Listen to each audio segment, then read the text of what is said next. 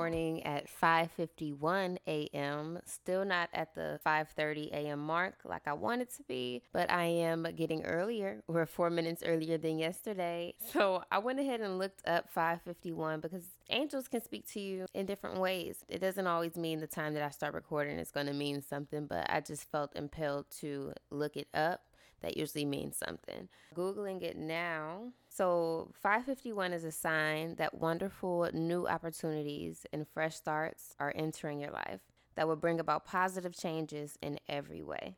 Your angels ask that you maintain a positive attitude and mindset about these changes and trust that they are for your highest good and will enhance and enrich your life. I like that. It says, remember that your thoughts, words, and actions have an influence on the results and outcomes of all that takes place in your life. So maintain a positive attitude. Use positive affirmations to ensure all changes are taking place and the new entering your life will be most auspicious and life improving for you. What the hell is auspicious? I'm about to look that up now. Can't say something on my show that I don't know. And if you know me, then you know. I don't let stuff go that I don't know auspicious, and it's spelled A U S P I C I O U S. It means it's an adjective meaning favorable, conducive to success. Okay. Example, it was not the most auspicious moment to hold an election. Now, those sentences really help you put them into play. All right. New words on my show. Hey. Good morning, everybody. Uh, whether you're rolling out of bed, your kids work you up early, you heading out for work, or maybe you're hitting a doobie right now. Either way, this podcast is for you, my pre-sunrise crew. It's your girl Nay, and I am up with you. I'm gonna roll into the joke of the day. Again, I never look at them prior to, so I am looking them up now. What's the difference between a tire and 365 used condoms? One's a good year, the other's a great year. knee slapper.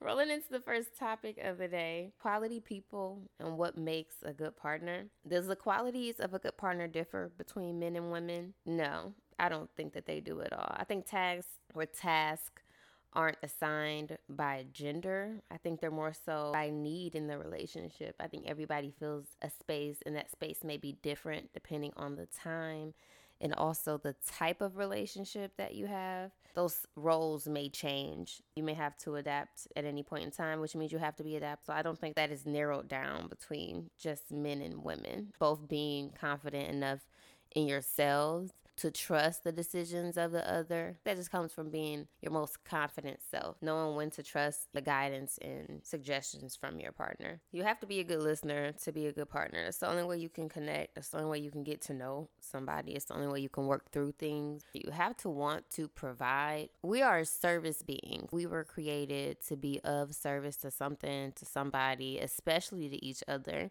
So you should always prepare to service the other person. Providing is an act of service And both people will have to provide. We don't want to have this toxic masculinity ideal man. There will be times where a woman will have to be a provider in many different ways. But work together, basically, is what the hell I'm trying to say. Which means you have to be a caring person. You people who don't care don't provide. How you going to provide for something you don't care about? You have to be caring. You have to think about what somebody needs in order to provide the appropriate things for them. You could provide gifts all day Okay. But if I'm gift up and I need love and affection or guidance, and all you doing is, is trying to spend money and slap booty, then you're not a good provider. One of the biggest things that makes someone a good partner in general is respect. You have to have respect for yourself and want to respect other people, or else it's not real respect. But when you love and respect yourself, the way you love and respect other people is different. Taking more time with yourself, if you're not beating yourself up every time you do something to disappoint yourself, nine times out of ten, you're not doing that to the people around you. And just imagine the good energy you'd be spreading or the time you would allow for things to process by even just taking your time. And it starts with when you take your time with yourself, even when they are attacking, to not attack back, to allow them the time and the space to just go through their emotions, their flow of emotions, and not allow that to overcome you. I ain't even gonna play like it's that easy because it's not, but it's possible. If you know me, then you know, listen, I'm the first person that should be preaching about this because I was the last person that was giving somebody the space, okay, or the time. If I'm on 10 everybody around me got to be on a 100. I was a big person with acting out, especially in my last relationship, which was really, really toxic. And that's another thing. Toxic relationships bring out the worst in you. So do be careful of the energy that you have around you. I wasn't the healthiest person before I got in it either. I was negative. I was ready to argue. I was ready to fight. I was ready to throw things. And that's never a place of love. And then if you're doing that in one area of your life, nine times out of 10, you're doing that in every area of your life allowing time for things to decompress, for things to calm down and not escalating the situation is a, a, big, big part of making things work. And that's a sign of respect. For one, respecting yourself and your own energy to know I'm not going to do this to me. I'm not going to allow myself to get overly worked up to the point where I'm no longer feeling happy to the point where it takes hours for me to stop thinking about the situation because that's what we do. Literally, men and women. They say it takes literally what what did they say? Like four hours, four to six hours for somebody to get something off of their mind after an argument. And they say your body feels the effects from it for like a day. And I may be making up the statistics with something like that. I gotta, I ain't about to look it up now, but I gotta look it up. It's almost like you go through real physical pain when you're angry. We talk about how strong your mind is and energy. Everything starts from within. So you go through all these emotions, this mental and emotional pain when you're upset and then you want to bring somebody else in it because you're just here. But you're not doing what's best for you first. So if you first think about my energy has to be controlled, then it's not even about the other person or getting back at them, or you're way more willing to let shit go. Way more willing to let shit go because I don't want to be worked up. I don't want to be overly worked up. You could be worked up. You could try and come at me with that energy. That's fine because I done built up my armor so well that, uh, nope, it's about to bounce off me and hit you back. I'm full of self work with myself. So if I wear my stuff on my sleeve, if you around me or in my circle, I ain't saying you gotta be bare, but listen, baby, you gotta show some skin. We showing skin over here. So that just shows respect for yourself first. So if you respect yourself and your own energy, like I'm not about to do that to me. I care about being happy. I know what feeling good does for me. I know what it brings to me in my life. So I can't allow you to literally alter my manifestations or alter what I have going on, what I'm trying to focus on mentally. Once you got that respect for yourself, everything else is different. And then people respect you different because they know you're not even about to have the time for that. You're not even about to sit here and you're not about to do that with me. They may get toxic for a little bit, specifically significant others. Once they know what you will and won't react to, that's a narcissist's number one job is to learn us and know how to work around us. If you on alert, if your eyes are open, you make it hard for a narcissist. You make it difficult they know they have to behave a certain type of way to mess with you. And hopefully they fall off, period. But just stand. I'm getting off topic. That's where respect comes into play. It starts with you and it spreads to others, just like love. It just brings about a different energy. I know I tie everything back to energy, but hey, it's real. Okay, you got to trust the powers that God sent you down here with. We are God like beings. Just acknowledge the real core of what we are here to do and what we bring to the table. And then you also have to be able to be a team. You can provide, you can show a sense of respect, you can care for me, you can even listen. But how well are you with working with someone? How well are you with allowing someone else to take that leadership role when they need to take it? With allowing someone else to be an actual partner where y'all are for the goals that y'all are trying to reach. We do stuff according to what we value and our morale a lot of stuff can come from a deep place of ego or maybe insecurity of not feeling enough and you think this is what man or woman is supposed to do so you overdo it.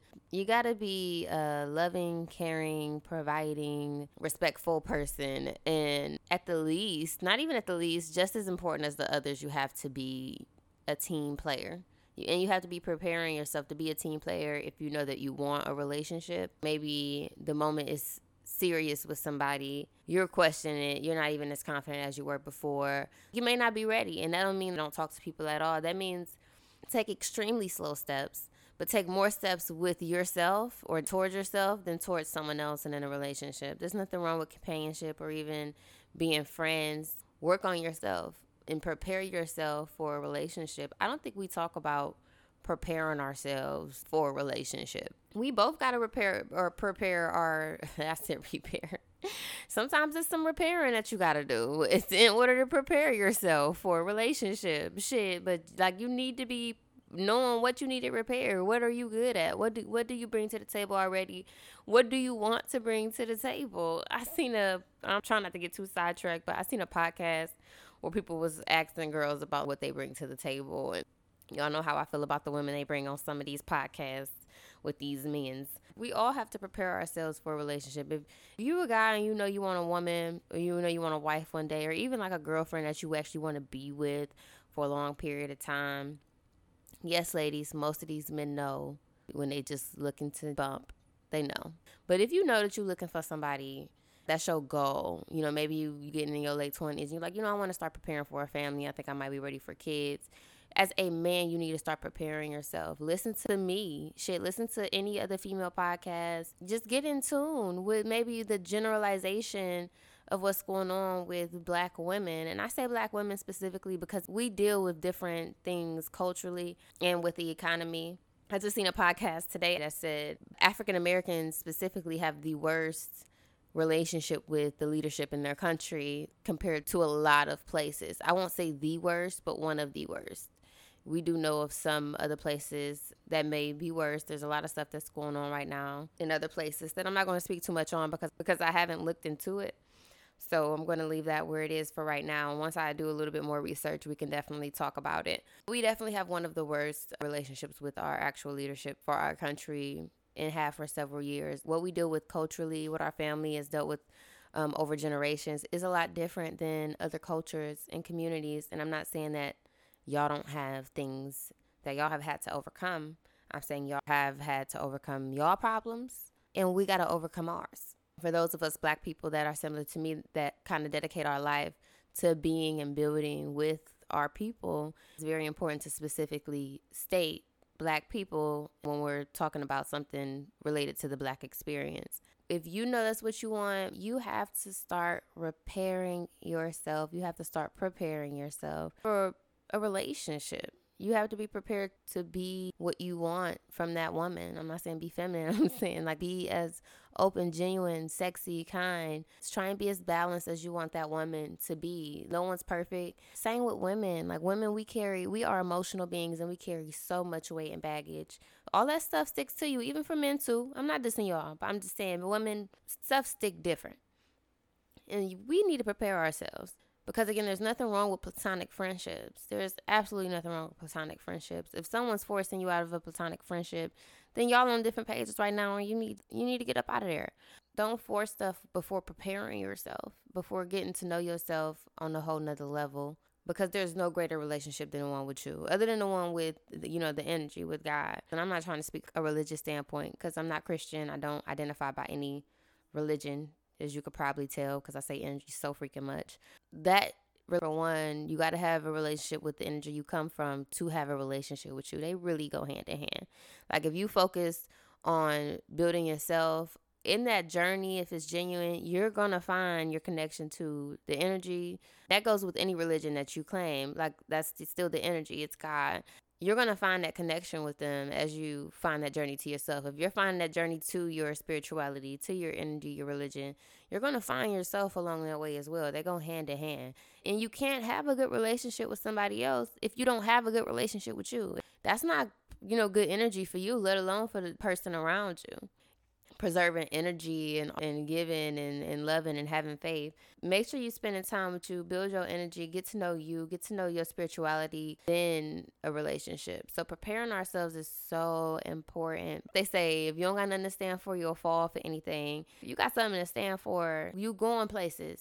If you got suggestions on what you think makes a good person, what's a good quality for a good partner. Even if you have comments on should the qualities differ between men and women, I definitely want to hear somebody got something to say against that because listen, go ahead and comment on my TikTok, say something on Instagram or YouTube at Up in the AM.